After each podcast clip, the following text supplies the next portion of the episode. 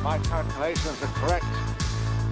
When this baby hits 88 miles per hour, you're gonna see some serious shit.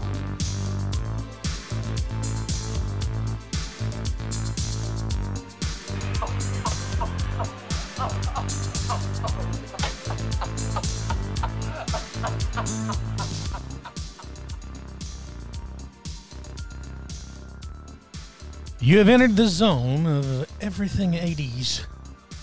The inaugural episode of the tentatively titled Back to the Podcast. My name's Russ Hall with my counterpart, Mr. Trevor Huff. Say hi, Trev. Thank you. Thank you. Thank you. And the man behind the magic, the board, and everything that you will hear within, Mr. Christopher Parsons. Howdy. How are you? Again, this is the inaugural episode of what we have tentatively decided to call Back to the Podcast. That could change along with some, tweaks here in the format and what have you from time to time. We'll figure that out as time goes on. Again, my name is Russ Hall. Background on me, I am a child of the 80s. I was born in 1978. I am a music buff, a movie buff, a TV buff, and it's all really centered around the 80s. Mr. Trevor Huff, give us a little bit about yourself. I'll tell you what, Russ, had you and I met in the 80s, the world would be a much different place. I would have to agree with that. I would say that the interest that you have and the things that I throw you away sometimes with ideas or crazy movies or off-the-cuff music or off-the-wall music, whatever, and you come back with, oh, well, yeah, did you also know this? And I'll go, mind blown. By saying that you are a child of the 80s, you live and breathe this stuff, man. You really know it inside and out. I'm always impressed. I love it. It doesn't amount to a hill of beans. If I could gather all the 80s knowledge I have and put it in a nice, neat box, I could sell it for nothing. Maybe toenail clippings or something like that. But I do love knowing it. It's I am constantly in a phase of reminiscence and nostalgia, I guess you could say, when I'm dealing with the 80s. Yeah, well, and you and I both, we both play music. We love music. We sit down with an acoustic guitar all the time, and you and I sing together, and we take these 80s tunes, and we've got our own little band. I'll plug that real quick. Great Scott is what we call it, and it's just a little local duo thing that we do, and Chris helps us with that too. So I can't think of anybody more suited to go into an 80s type podcast than you. So I'm just glad to be along for the ride, and we'll see what happens. And hope it's a good show, and hope that people get to relive some of their childhood, some of the 80s and stuff, and maybe get some insight or what have you into what we lived through. But more so than anything, just reminisce, Yeah, absolutely. And we'll delve deep into it. We'll see what format works within this thing. We really want to keep it 80s centric, and like I said, we'll be uploading this. It'll be featured, I imagine, on Apple iTunes. You can get the podcast there. We want to put it up on Facebook and on YouTube and use the social media to its fullest power and potential, I guess you could say, and try to get this out there. This is nothing but a labor of love. We're not making any money doing this. We're just enjoying reminiscing and reminiscing together. And we'll probably learn a lot about one another like we will on this episode. Topic at hand is the top five 80s movies that were most influential to us. Not our favorites per se, not really categorizing anything, just the movie in the 80s that is seared upon your brain, that it just influenced you to a great extent from the 80s. I think that was a good topic to start with, don't you? I think it was great. And I will tell you this, I was cool. Like the first four that I came up with, and you and I have not discussed these movies. No. This is totally off the wall, or we're just kind of doing this totally random. I was cool with the first three or four, but when you get to where you're like on the number five, doggone, that's hard to decide between three or four different movies, and you're like, well, I've got eight here, but I got to get down to five. So that was tough for me. Well, in saying that, do you think we should do the opposite order than that you normally would in a countdown, and start with number one and go to five? Because if four and five were the difficult ones for you, that's the ones that are going to be more interesting, I would think. And that's probably going to be my more interesting ones too, to be honest. All right, well, let's hear your number one, the most influential movie. My number one, with I mean, beyond the shadow of a doubt, it's a movie that is absolutely, it's really driven my life to put it, lightly. Is Back to the Future. Airplane. And Don't Call Me Shirley. Don't Call Me Shirley. The pilot's turned to jelly. Yeah. Yes. As a matter of fact, my son, 12 years old, Alex, just watched Back to the Future because I knew this was coming up today. Yeah. He and I just watched Back to the Future for the first time last night. Well, what did he think? Well, what was interesting is that he said, Dad, what would be really cool is if he can go back to the future again and see himself playing guitar on stage. And I went, oh my gosh. Well, he does. You make it sound so easy. You make it sound so easy. So, yeah, I was excited for him to watch it, but the thing that he actually had a precipice. Great Scott, Marty. That's where I think came from. Go ahead. He actually said that would be cool if that happened, and I said, Alex, if you watch the rest of the movies, he actually does go back and sees himself at the dance. Is that a form of inception? Do you think? Have you seen the movie Inception? I don't know. Dream within a dream kind of thing.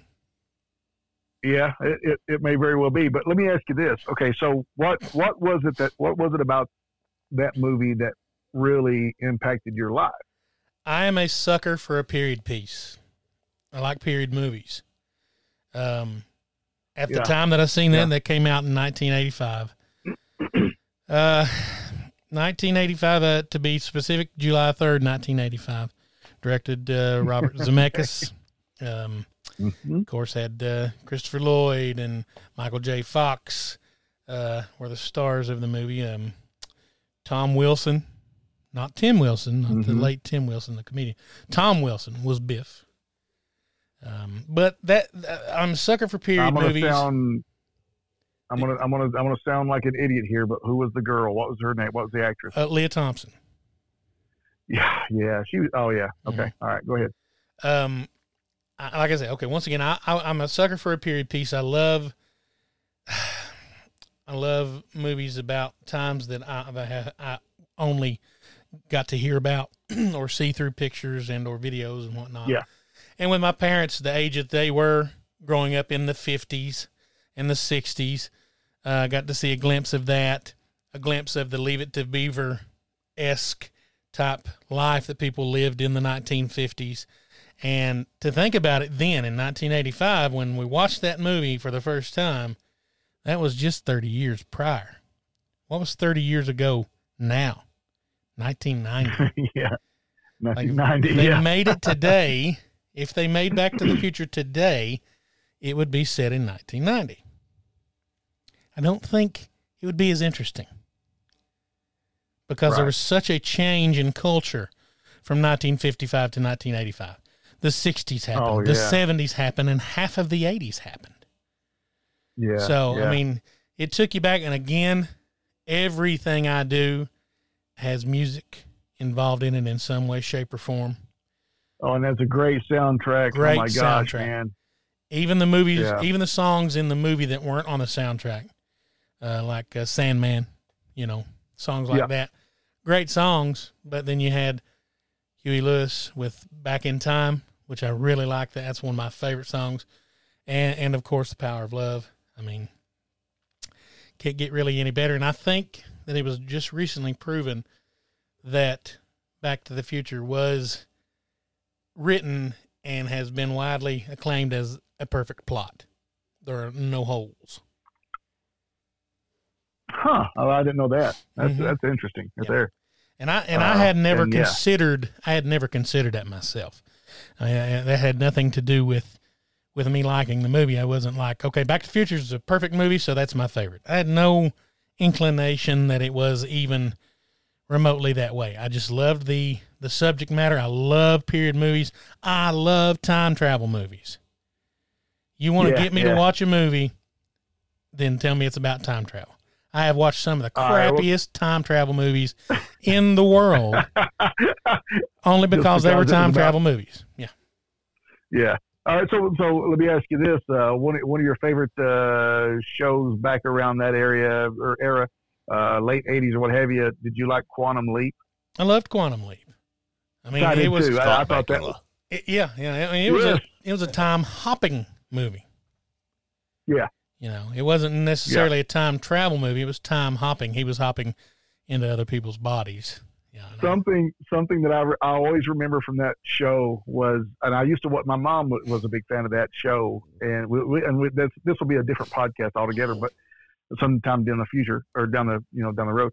But I remember watching one of those episodes, and they were flying down this back road, and Scott Bakula's character, Sam, says, he says, my goodness, if they would just put white stripes on the sides of these roads.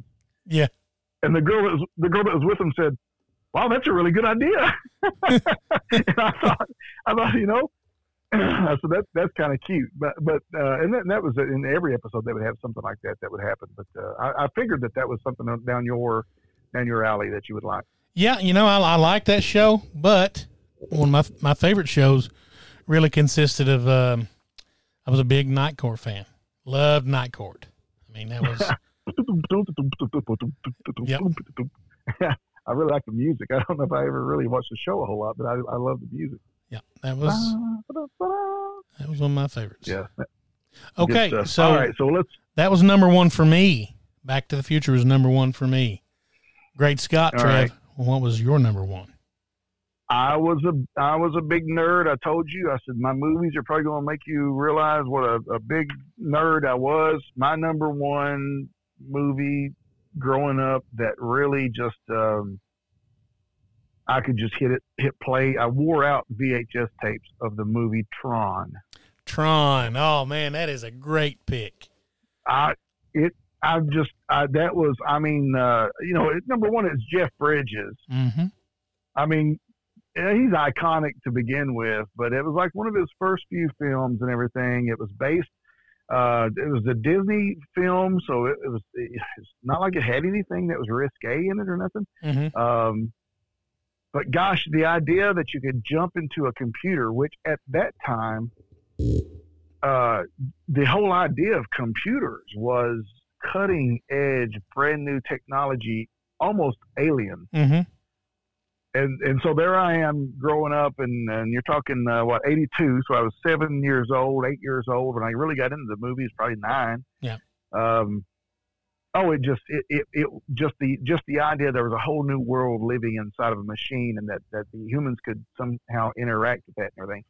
I loved it. And going back now, you may have seen this, go back now and pay attention to stuff in the background, because there's one point where they have these light ships that are traveling on a laser beam. Yeah. You know, you remember the part? I do.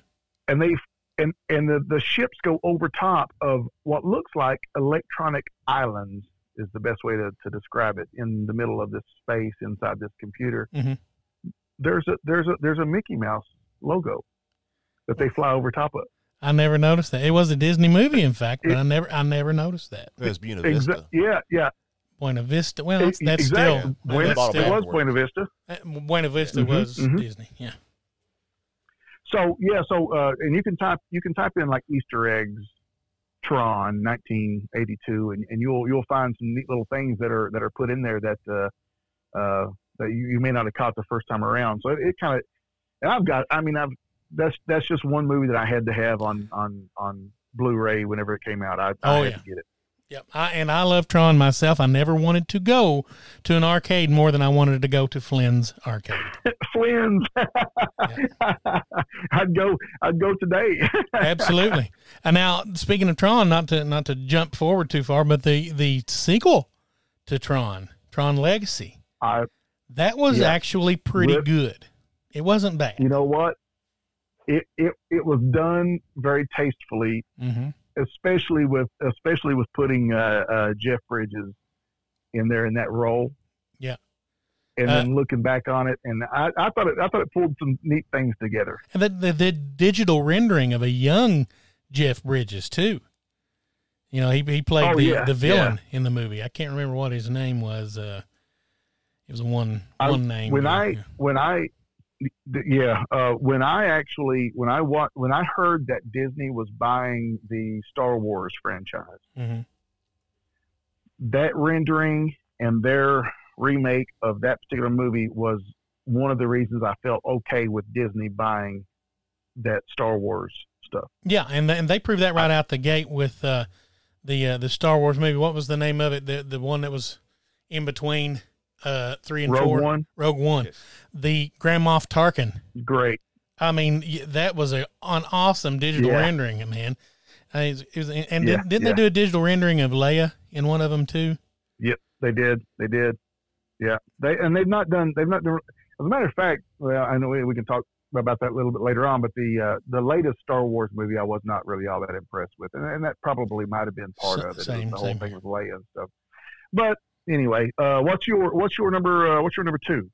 Number two, I can answer that with a question. Who you gonna call? The Ghostbusters. With the Ghostbusters. Yeah, the Ghostbusters. That movie. Everything about it. From my all-time favorite comedic actor in Bill Murray to Dan Aykroyd and Harold Ramis, who honestly I did not come to love and respect until a lot later in life, knowing what his fingerprints were on, the movies that I watched that he had something to do with. Harold Ramis was a comedic genius, and he and Dan Aykroyd put that whole thing together. And the visual effects at the time for that movie. Again, the music in that movie, aside from the Ray Parker Jr. theme song, the music inside the movie was. And speaking of the music, now I know Ray Parker Jr. obviously with the Ghostbusters theme, right? Did Harold Faltermeyer have anything to do with that movie theme or that anything in that movie? Because I always associate him with that movie, but I don't know why. You know, I really don't know. If Chris could maybe look that up. Harold Faltermeyer, I think, Harold Faltermeyer is, I think, his name. I know he was the guy that did the. Oh my goodness! Now see, I just went blank on that. Axel F. Remember that movie? Yeah. Mm-hmm. Axel F. Harold Beverly Hills Cop. Yes, sir. Yes. So Harold Faltermeyer did a lot of that stuff, and there was another guy that was along the same lines as far as the keyboard, new cutting edge, whatever it was, Herbie Hancock. Yes, he did Rocket. Bum, bum, yes, exactly. Well, I think that Harold Faltermeyer had something to do with that Ghostbusters, or maybe I don't know, I'm not sure exactly. But anyway, I was hoping that you would know yes or no on that, but I might have just asked you an 80s question that you don't know, Russ. Well, yeah, I guess you probably did. I knew, of course, he's famous for Axel F. Yes. it would make sense. It wouldn't be a surprise that he would have something to do with it. I mean, I don't really know. Right. You find anything on that, Chris? I'm looking right now. Apparently, Elmer Bernstein did the actual score. Okay, well, then that probably I'm way off on that then. Now you'll recognize there you go. That's Elmer Bernstein. That is the Ghostbusters theme right there. Now that's from the score. You know, the theme song was Ghostbusters, Ray Parker Jr. This was Elmer Bernstein. Yeah. So that's may be what what you were thinking about. I mean, I can almost taste marshmallows somewhere in that, but yeah, but yet it's kind of far. It's kind of far off. And no, I did not find anything at all. Nothing on Harold Faltermeyer. All right, okay. Well, my number two movie is where my son actually got his name. Now I play music, you play music and all that stuff, and my son's name is Wolfgang Alexander. Mm-hmm. Which that would lead someone to believe it come directly from Van Halen. No, I know you would think that. Amadeus. Or Wolfgang Amadeus. Yeah, right, Chris. Technically, what happened is I got drunk in college or whatever after a show playing music one night. We were sitting around. I told my buddies I'll never get married and I'll never have kids. And they said, you'll have kids. Now, you might not get married, but you'll have kids. And I said, I promise you. I'll tell you what, I'm so sure that I'll never have a kid. If I ever have a son, I promise you right now, God is my witness, I will name him Wolfgang. And they said, no. And I said, I'm telling you right now. So when my son's mother got pregnant, she sat down, and I knew immediately when she sat down on the couch, I knew that she had taken a test, and she started crying. I said, well, this is pretty cool. And she goes, yeah, but if it's a boy, we've got to name him Wolfgang. And so when he was born, I said, yeah, that's Wolfgang. And so his name's Wolfgang Alexander Huff. Now, I tell you that because, no, it had nothing to do with music, even though I'm a fan of classical music and I love it. And Amadeus, obviously, that's another movie that I loved. But anyway, it came from a movie called The Explorers. Love it. No, you've not seen this movie. Love The Explorers. Absolutely, yeah. I love The Explorers. I wanted to build a spaceship. Yeah. That movie had me wanting to build a spaceship. Ethan Hawke. Yes, Ethan Hawke. And Amanda, oh, she was so cute. Can't Buy Me Love girl, Amanda Peterson. Yeah, okay. I just had the biggest crush on her, and of course I was young, but yeah, I can't believe you remember that movie. They basically in their dreams, this group of buddies gets a set of plans from outer space. Again, a perfectly kid friendly movie. You should watch it now if you're listening right now. Go watch The Explorers with River Phoenix and Ethan Hawke. And sit down with your kid and watch it, or watch it by yourself. It's a cute little movie. I really, really loved it because I was a space nut growing up. I wanted to be an astronaut when I was 10 years old. I could not wait. I knew so much stuff about the space shuttle and all that stuff. And I really, really dove into the space program and all that stuff. But I mean, those were my heroes, the astronauts and stuff. But anyway, the River Phoenix's character in The Explorers, his name was Wolfgang. Okay, right. And, okay. And I wondered about my son and whether or not he would be comfortable being called Wolfgang. And he's 12 years old now. He'll be 13 in July. Loves it. He loves the name. He's like, yeah. I mean, he doesn't like Wolfie, though. Like, I'll tell you that. I called him Wolfie. He gets called that. He gets called that a lot. I called him that one time, and he gave me a look. Ooh. Well, he's all his little buddies that his little schoolmates and stuff. They have a little crew there, and I think they call themselves the Wolf Pack. Oh, it's awesome! It was a discovery. Beyond their imagination. They use an old carnival ride to make their spaceship with. A tilt-a-whirl. Yeah. Tilt-a-whirl. Uh-huh. Taking them to a place. We're going straight up. Beyond the stars. That's good. All right. So what's your number two? And my number three. No, number three. We're up to number three. Number three for me is a movie that I watched for the first time. I went to my cousin Brian's house. He's 10 years older than I am. And okay. I went to his house with him. His mom and dad split up when he was just preteen. And I went to his mother's house with him. That's where he was living at the time. And went into his room. He had some things he had to do, like he maybe had to cut the grass, and we were just hanging out. So he just let me loose in his bedroom, and he said, "There's some movies over there if you want to watch them that he had recorded. You know, they were off TV." And I popped one in, and it was one of two movies. This is a family program, by the way. Yeah, no, this was a family program. Yeah. There were two movies on the tape.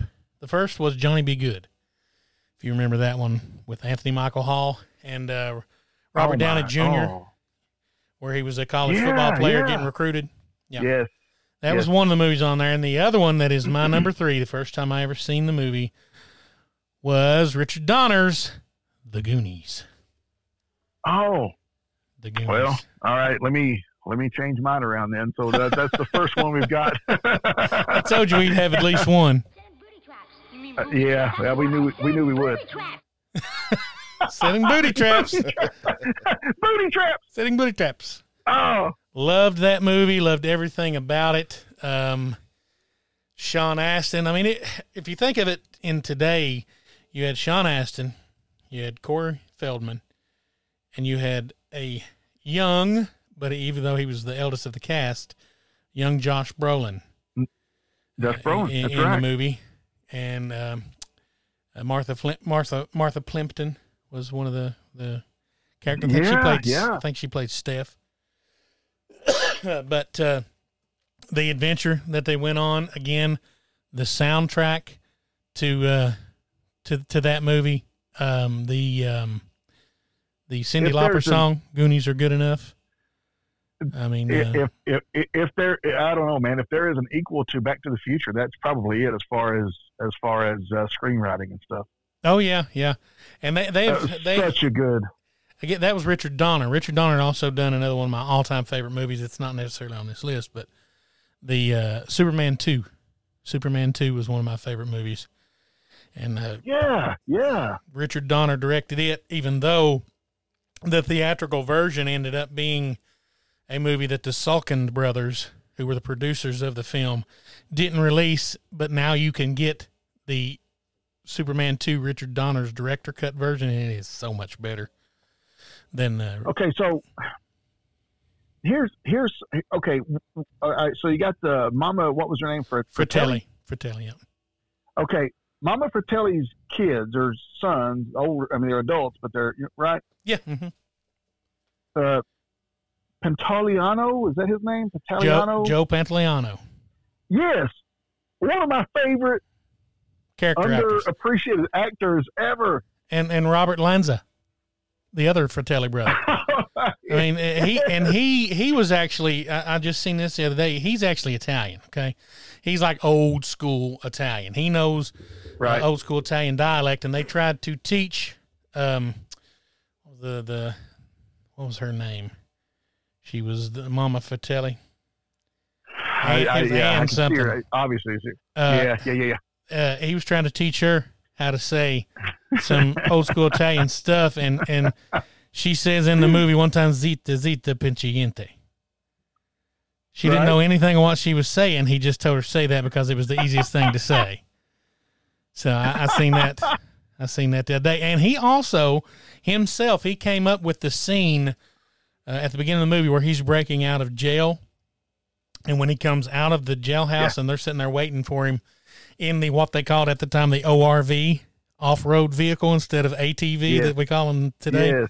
It was a Jeep Cherokee, I think it was. But anyways, he came up on the fly with the, hey, let's lock the doors. That way I have to get on top of the vehicle and come in through the sunroof. He done that himself. Wow. And Steven Spielberg was like, yeah, let's do that. Richard Donner was like, yeah, let's do that, you know. And so that was an example of actors actually coming up with stuff, you know, on their own. Yeah, but, I got in trouble because I smashed a milkshake up against a restaurant window. Oh, Chuck. Yeah. Yeah. Did Michael Jackson and Chuck? Did Michael Jackson ever come over to your house to pee? No. Did you ever eat your weight in Godfather's pizza? Yes. Oh, yes. Several times. Well, then you qualify as Chuck. Let's see the truffle shuffle right now, Trev. Yeah. Whatever it is. I've tried it. He's skinny now. That guy is skinny. Yes, and he is a lawyer. He's an attorney to the stars. Oh, I didn't know that. Well, that's all right. That's cool. Yeah, and I could not mention the Goonies without mentioning the one-time-only actor, great John Matuzak, who was a former NFL player that played Sloth. Hey, you guys. Yeah. Rocky Road. That's good stuff. And that's what makes this little podcast so interesting, man. Is I sit here and I go, oh my gosh, yeah, I forgot about that. And I hope that everybody listening is feeling the same thing. Now, I said that we had not discussed our movies, but I have to say my number 3 was discussed. Okay. Kinda. The Wraith. The Wraith, yes, because I threw that out there and you were like, oh my God. Oh my God! I can't believe. I know. Yeah, and I've got it on DVD. I mean, this is a movie that I don't even know where I saw it for the first time. I think probably I rented it off of the video store in town when I was a kid. I don't even know. But 1986, they made this on less than $3 million. Charlie Sheen, Nick Cassavetes. Yeah. He was the one that played the bad guy. Yes. Clint Howard's in that. Yeah, Clint Howard. Ron Howard's brother. Yeah. It's a race, man. Yeah. It's like a ghost. So anyway, bad guys kill Charlie Sheen.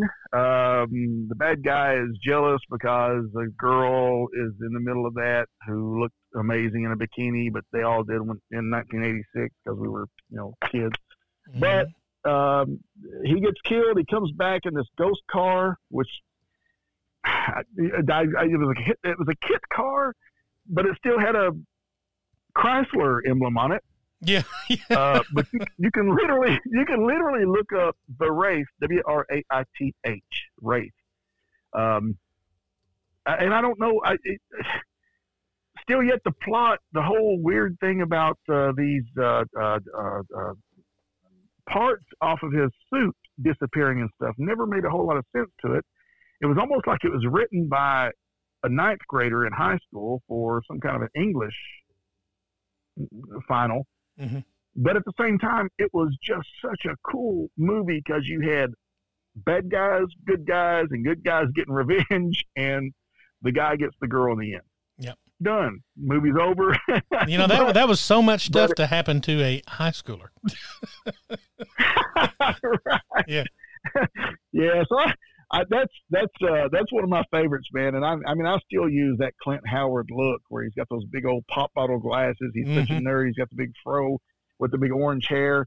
And you're looking at him, he's like just sitting there staring. And I still use that in memes all the time. I still feel like that all the time, to be honest with you. That was a Dodge. That's my 3. That was 1982 Dodge M4S was the car. It was a M4S Turbo Interceptor. What? Yep. Interceptor. There you go. Yep. 1982 you're exactly right. Dodge M4S Interceptor, Turbo Interceptor. And I will tell you, that if it came down between two cars, it would be hard for me to decide between an 1890 or 1985 Lamborghini Countach. Yeah. In red. That Interceptor. Yeah. I'm not. Yeah, well, white. I was always a big white fan. No fin. I didn't like the fin on the back of the Countach. I like the straight, sleek look. But it would be hard for me to decide whether or not I wanted this car from the race or if I wanted the Countach 500. Well, just call me Sonny Crockett because I'm picking the Ferrari Testarossa every time. Oh, does it come with the cell phone? Because I'm on it. Absolutely, and for a nominal fee, you can have a sidekick named Tubbs, and y'all can go fight crime together. And I Can Feel It Coming in the Air Tonight playing in the background everywhere you go. You give me the opening theme song with the bikini right before the flamingos, and you give me the chord on the cell phone. You give me the chord on the cell phone, and I think we should talk. Question for you. Okay, you obviously remember the opening of Miami Vice. What was the sport that was being played? Highlight. That's right. You got it. Yeah. Ding, ding, ding, ding. All right, you move on to number 4 on the list. Number 4. What? Hold on, yeah. In the famous bikini scene in the opening, what color was the bikini? Wasn't it white? Yes, sir. Forever emblazoned in my mind. Uh-huh. Forever emblazoned in my mind. And Chris just looked it up. He saw the video. Yes, I did. It was a very high cut 80s bikini too, wasn't it? I can draw it right now from memory. Because if I'm not mistaken, I had a poster on my wall of Kathy Ireland wearing the same bikini. Yeah. I mean, I cannot tell you how much I wanted to reach through the TV screen and pull that little string hanging off her hip. Am I lying, Chris? I'm not. So you drew it with a pencil, one little line, right? No. If you're looking at it, you'll see that the actual bikini is tied on her hip with a string. Of course it was. It was an 80s bikini. There you go. Easy access. Now I sound like a pervert. But well, it's entertaining, and I guarantee you I'm not the only person listening to this podcast that had that same vision go through his head when I was sitting there talking about it. Well, you're not the only person on this podcast that had that same vision going through his head. So are we on 4? What are we on 4? We are on 4. My number 4 is probably the deepest of all of them that is on my list because I read the novel. It was a movie that really, it was star-studded beyond star-studded. It featured, I'm going to see if you can guess this. Okay. I'm going to read the cast off to you. Yeah. All right. So you're challenging me here, and I'm afraid I'm going to fail you. And I'm sorry. I apologize ahead of time. Go ahead. Okay. First of all, this is a 1983 movie. It featured Rob Lowe, Matt Dillon. Oh, Red Dawn. No. Red Dawn. No. C. Thomas Howell, Tom Cruise, Patrick Swayze, Ralph Macchio, Leif Garrett, and Diane Lane. They were all in the same movie, based on a Russ, oh my goodness, man, this is killing me because I'll tell you why it's killing me, because my sister had a huge crush on Rob Lowe, and I watched this movie 1,000,000 times. Does the term "stay golden" mean anything to you? Yes. Oh, you're killing me. No, I can't think of it. I can't. Based on a novel. I read the novel. I watched the movie. The movie was incredible. The movie was The Outsiders. The Outsiders. Oh man. Seriously, my sister. The reason that I could not think of that is because in my mind, I have actually shut that out of my memory because I really honestly, I watched it a million times. My sister was such a big Rob Lowe. She just had such a big crush on that. I hated that movie. I blocked it out. I've seen that movie. But no. So many times. I love that movie. Was there ever a movie that had better, was there ever a movie that had a better lineup for future up and coming actors? No, I mean, they had their pulse on the the heartbeat of young Hollywood. Yeah, I mean, yeah. Again, Rob Lowe, Matt Dillon, C. Thomas Howell, Tom Cruise, Patrick Swayze, Ralph Macchio, Emilio Estevez, Leif Garrett. Estevez was in there, yes. Yes, Diane Lane. Yeah. Yeah. I mean, that's one of my favorite movies of all time, set in Oklahoma. It was a 50s-esque movie. I'm not sure of actual time frame of which, you know, when it was set, but I know it was set in Oklahoma to where the greasers, they fought the socias, you know, the preppy guys. Ralph Macchio's character, Johnny, ends up getting in a house fire with and C. Thomas Howell's character, Ponyboy, who's they had to dye his hair blonde. My girlfriend's coming over tonight, and I think I know what we're doing. She's gonna fall in love with C. Thomas Howell. To ask her which she prefers. I'll tell you what, man. I'm gonna have to watch that movie tonight. Now, ask her which. What a great movie. Ask her which she prefers: the dark-headed pony boy or the golden pony boy, and would she prefer him to stay golden? Exactly. I don't know. We'll see. Mid-1960s. That's pretty good. Oklahoma. Mid-1960s Oklahoma. Yes. Okay. All right, right. Okay, so I'm going to change mine up. You mentioned the Goonies, and that was actually my number 4. I think I actually did you a favor doing that. You did. And now you said those actors, and now I started thinking of Red Dawn. Man, that was a movie that I did not like the remake of. Well, because the original Red Dawn was so good. Well, here's a little tidbit for you. Red Dawn, of course, is Patrick Swayze and Jennifer Grey. Yeah. Okay. Because of that movie, Because of that movie, Jennifer Grey hated Patrick Swayze.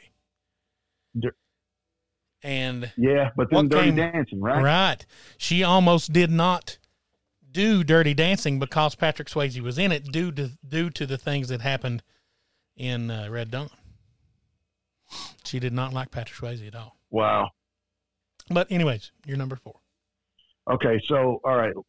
Let me throw this little bit of tidbit information in there, and I did nothing that's all that important, but obviously remember the Patrick Swayze movie Next of Kin, mm-hmm.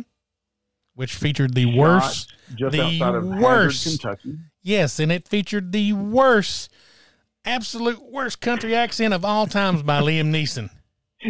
Right, he could not do an Eastern Kentucky accent at all. You know what? If one of our future podcasts or whatever is on actors and stuff, if anybody wants me to just dote on Liam Neeson, I probably won't do it because I'm just not a fan.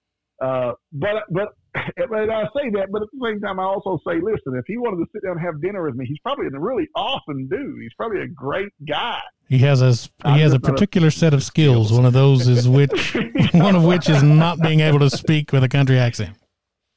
It's probably geometry or math, or he's probably really good at simple division or something. I don't know. Yeah. But anyway, Next of Kin, when that was being shot 20 some years ago.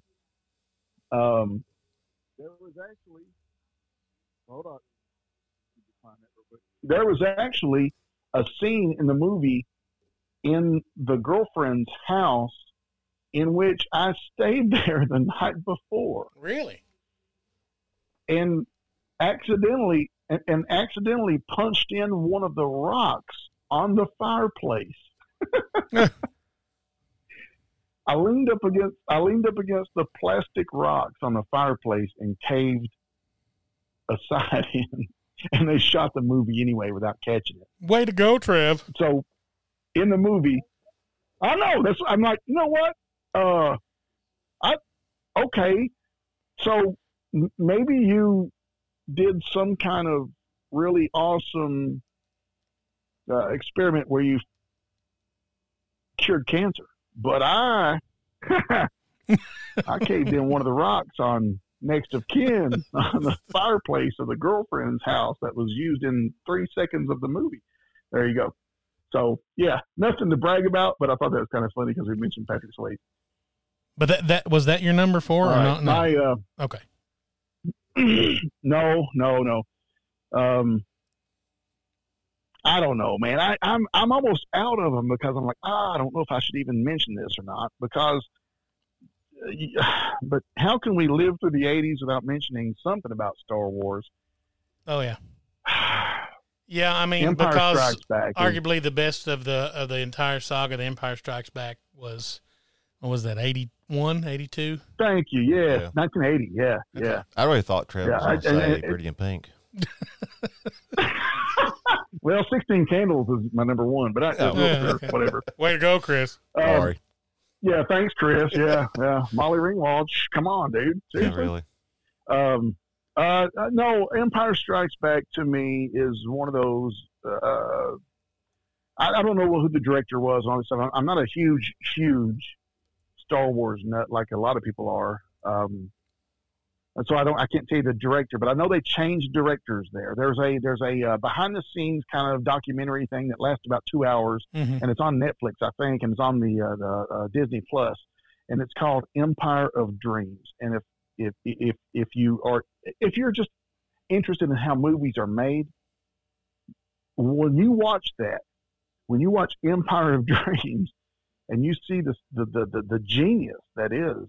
The guy who behind Star Wars, George Lucas, yeah. You will walk away from that documentary going, oh my gosh. Well, he directed the original Star Wars, but he did hand off the directorial duties to who was for Empire Strikes Back. It was Irvin Kershner.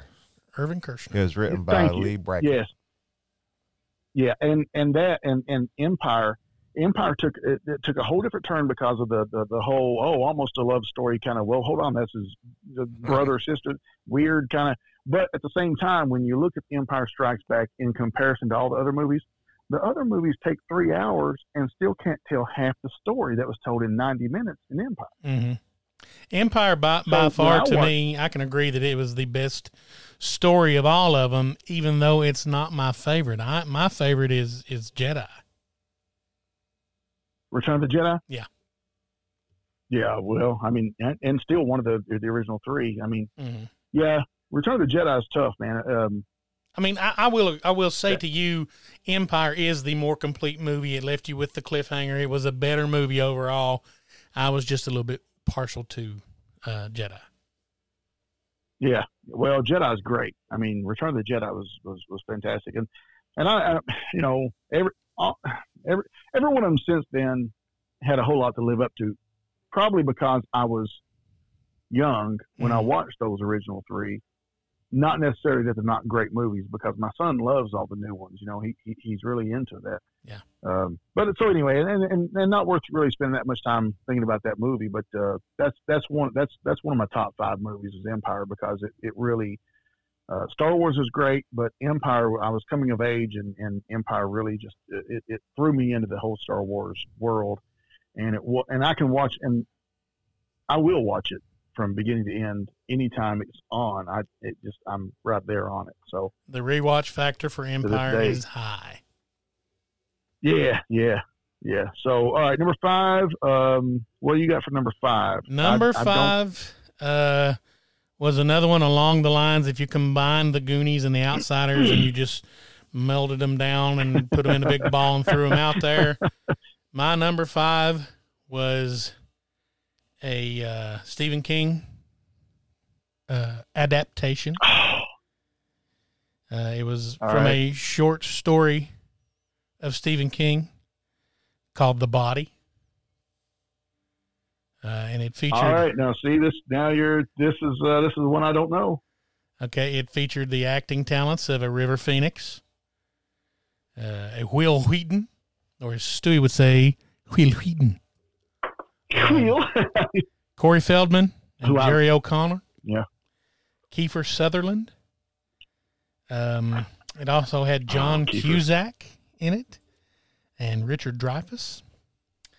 Gosh, almighty, man, you got these movies that have like 15 or 20 awesome players. That's really cool. Yeah, but it was when they were relatively unknown and younger. And one of my favorite appreciated actors from the 80s was in this, Casey Seismico.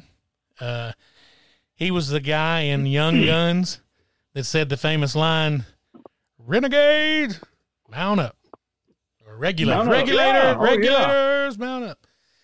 He was also he was in Back to the Future. He was one of Biff's baddies. He was also in a great 80s movie that I love, that I have on VHS to this day, that I recorded off of WVAH Fox 11. It was 3 o'clock high. 3 o'clock high was the movie. Casey Seismico. Anyways, I don't want to dance around this too. My number 5 was Stand By Me. Oh, yeah. Stand By Me, 1986 yeah, that's a good one. Film. Friends, I was fortunate enough to grow up with 3 other guys that were very close friends of mine and remain close friends of mine to this day. And we had many little adventures together, really loved one another and love one another to this day. I can call them right now, and they'll be there. I've known them since kindergarten, and one of them in particular I've known since before I even started school. So it was really, really akin. And again, it's a period movie. You know, that's me. I love those period movies. It was set back in the 60s.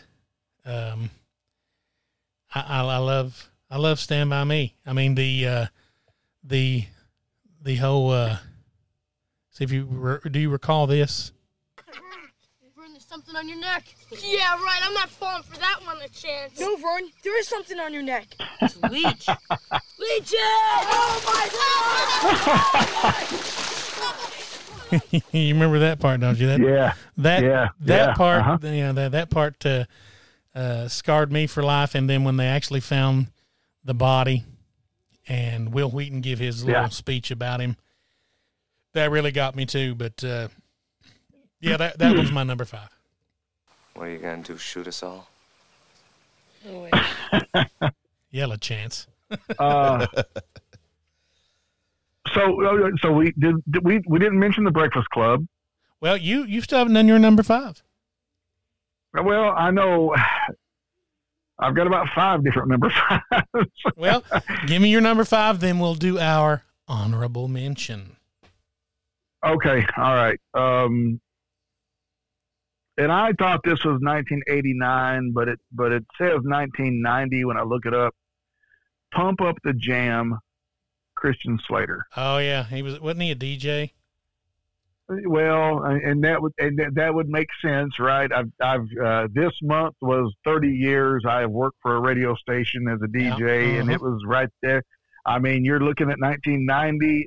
I started DJing in 89. So the whole thing about pirate radio was a really, really cool thing back then. And it was so taboo. And it was like, well, okay,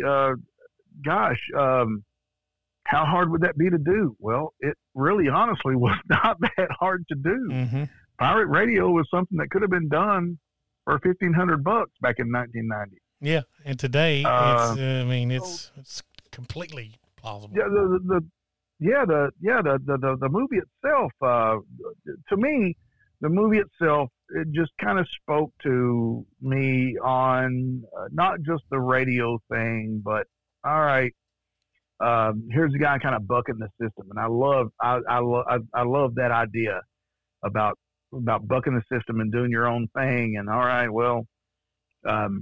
So, anyway, and I'll tell you something else about that. One of my favorite actors, and I don't think he's a phenomenal well, he is legendary. Jack Nicholson. Oh, yeah. Obviously. Yep. I mean, but as far as like when you go, well, who's your favorite actor? Well, Jack Nicholson, yes. I mean, gosh almighty, when he says, you can't handle the truth. Okay, well, I get it. He's killer. Mm-hmm. But as far as being an actor who changes himself in different modes and stuff, I have a theory, and maybe somebody can run with this. Look into it.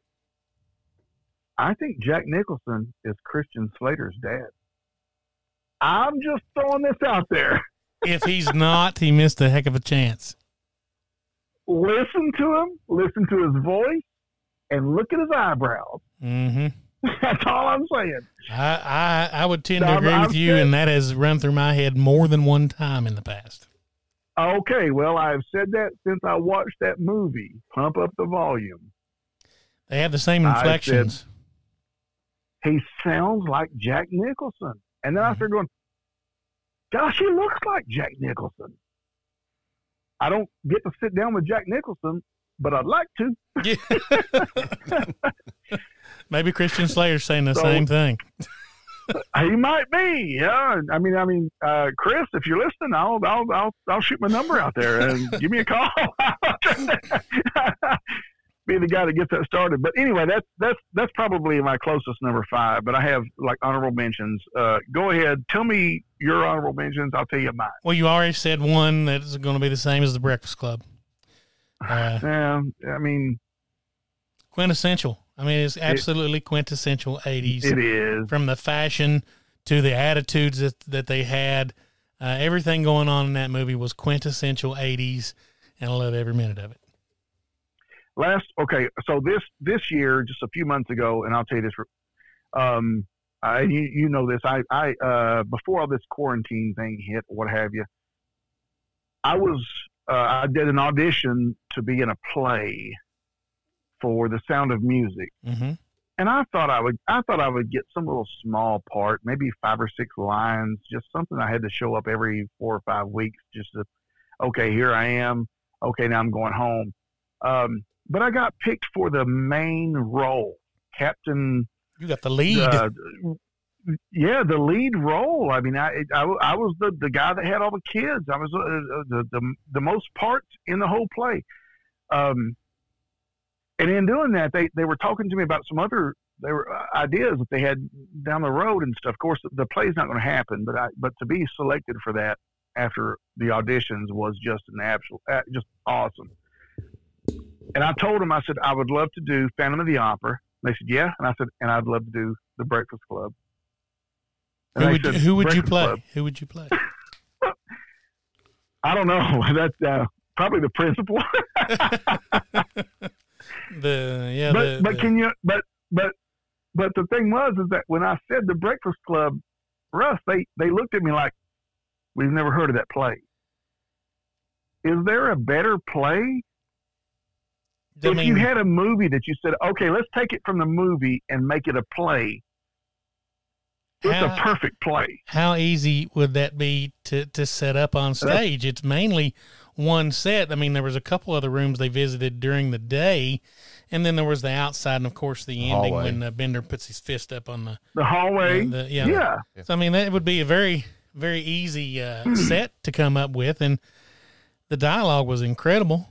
It was one of John Hughes's, masterpieces. It really, honestly, I mean, all right, let's talk about The Breakfast Club and let's talk about this and get personal, whatever. Chris, you included, Russ, you and your whatever. If you could sit down, guys included, obviously, if you could sit down and have a true breakfast with one of the characters, but only one character from The Breakfast Club, which character would you pick? Character or actor?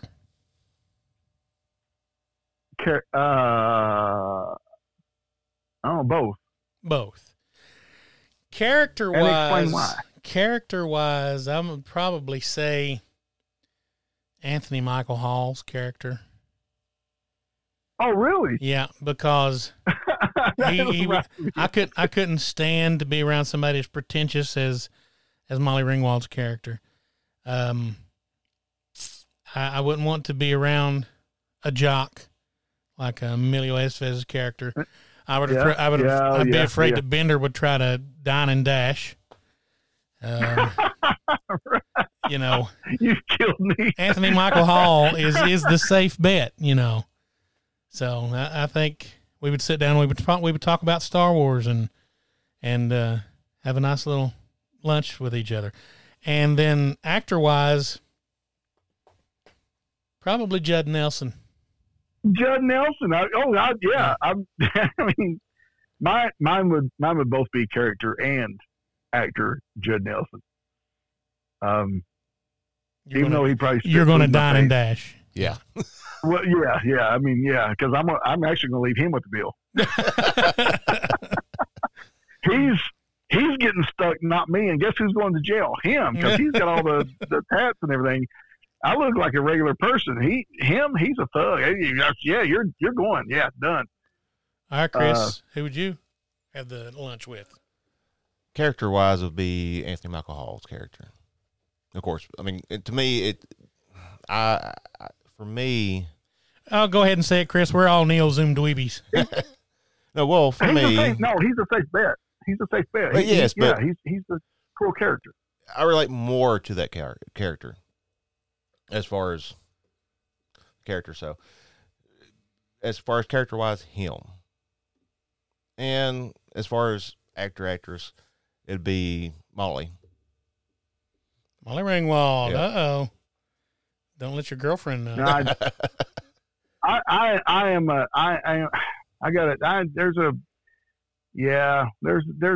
a weird Molly Ringwald attraction for me. I've always had a little bit of a crush on her since I was young. Well, I think everybody has. But really, honestly, as long as we can keep our distance and not get like fleas and stuff off each other, the Ally Sheedy was a pretty good character. Ally Sheedy I loved her in Short Circuit.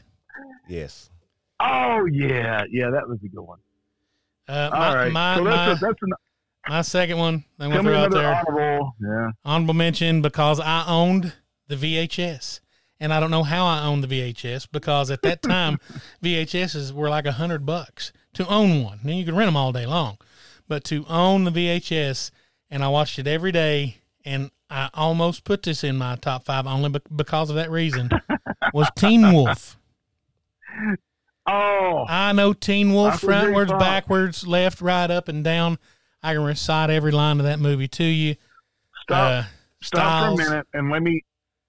Let me make this point really quick. All right.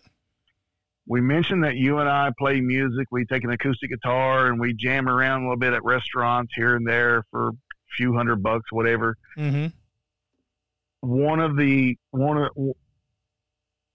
of my aha, this guy's on the same page as I am, moments in my life with you, Russ, was when we were playing at a Mexican restaurant, Sazon Mexican restaurant in Hazard, Kentucky. And one of the waiters or a waitress or whatever came up and said, "Do you know La Bamba?" And I went, "Well, I played it when I was 12 back in 1987. And you went, "If you know it, I know it." And I went, "In Spanish?" You said, "Uh-huh." So when you tell me you know Teen Wolf, I can vouch for you and say, yes, he probably does, because you sang La Bamba without looking up the lyrics that night. And the whole restaurant was standing around cheering like, yes, oh my gosh. And I learned that from Los Lobos. And you knocked it out of the park. Yeah, from the movie. Yeah, from the movie. So go on. So Teen Wolf. All right, go ahead. I'm just saying that if you say you know it word for word, I'm behind you. You probably do. I have the Teen Wolf soundtrack on YouTube.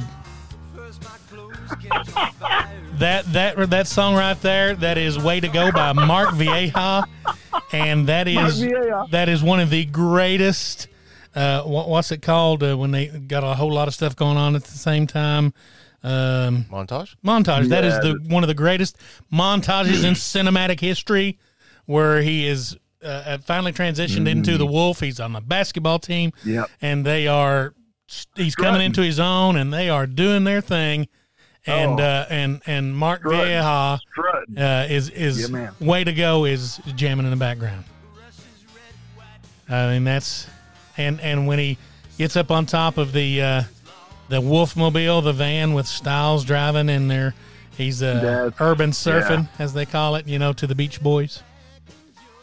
That I'm sure that many high school kids or what have you had broken legs and arms and everything from surfing on top of vehicles, on top of vans. I wonder how many of them went into a liquor store trying to get a keg of beer and said, "Give me a keg of beer." Yeah. I did several times. Okay. Right, so another one for you. No, it's not an 80s, but it's when I watched it. I watched it in the 80s, and I watched it over and over and over.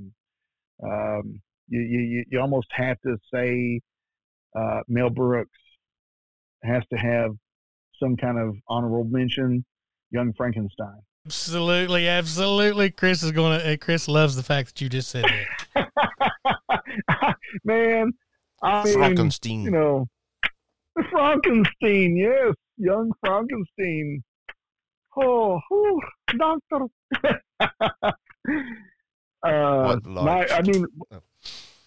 Yes.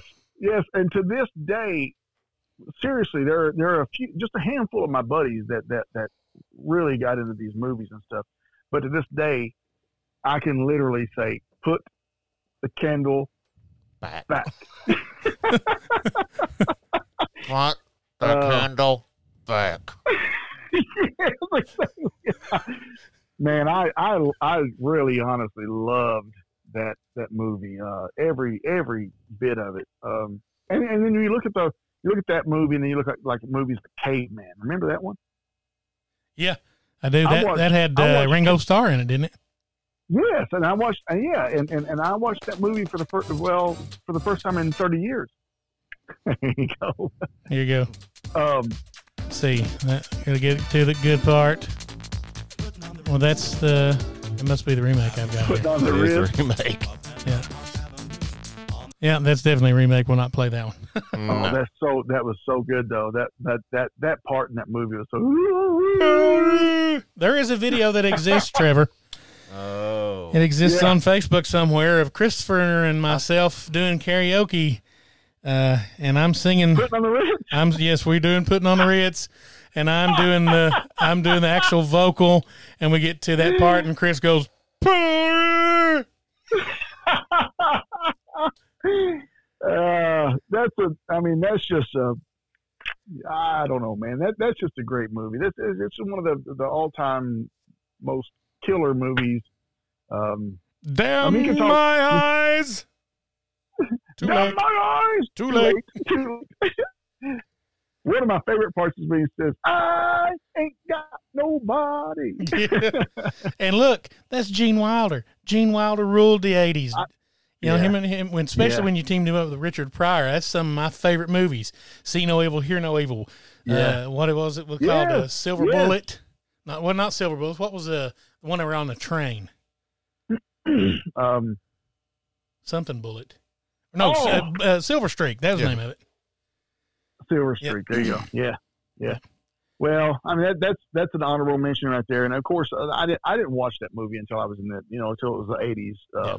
Obviously, I didn't watch it when I was 3 years old. Yeah. Those types of movies were really really killer. I'll throw one more out in honorable mention because it is period piece. It had probably the greatest soundtrack. Of the 80s, arguably, because it was a compilation of that period, of the hits of that period. We've mentioned it one time before, earlier. You can say what you want to, but Dirty Dancing was one that I absolutely loved. I loved Dirty Dancing. Yeah. And you know, that was filmed in Pembroke, Virginia, not 2.5 hours from here. Part of it was. The other part was in North Carolina. You know, Patrick Swayze, to me,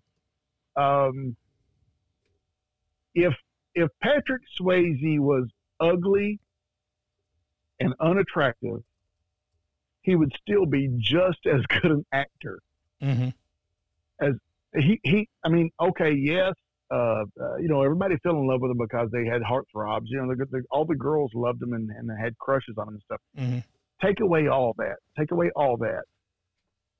He just had the best personality, it seemed like. Now, I don't know. I never sat down with the guy. I never had lunch with him. He might have been a jerk to work with. I don't know.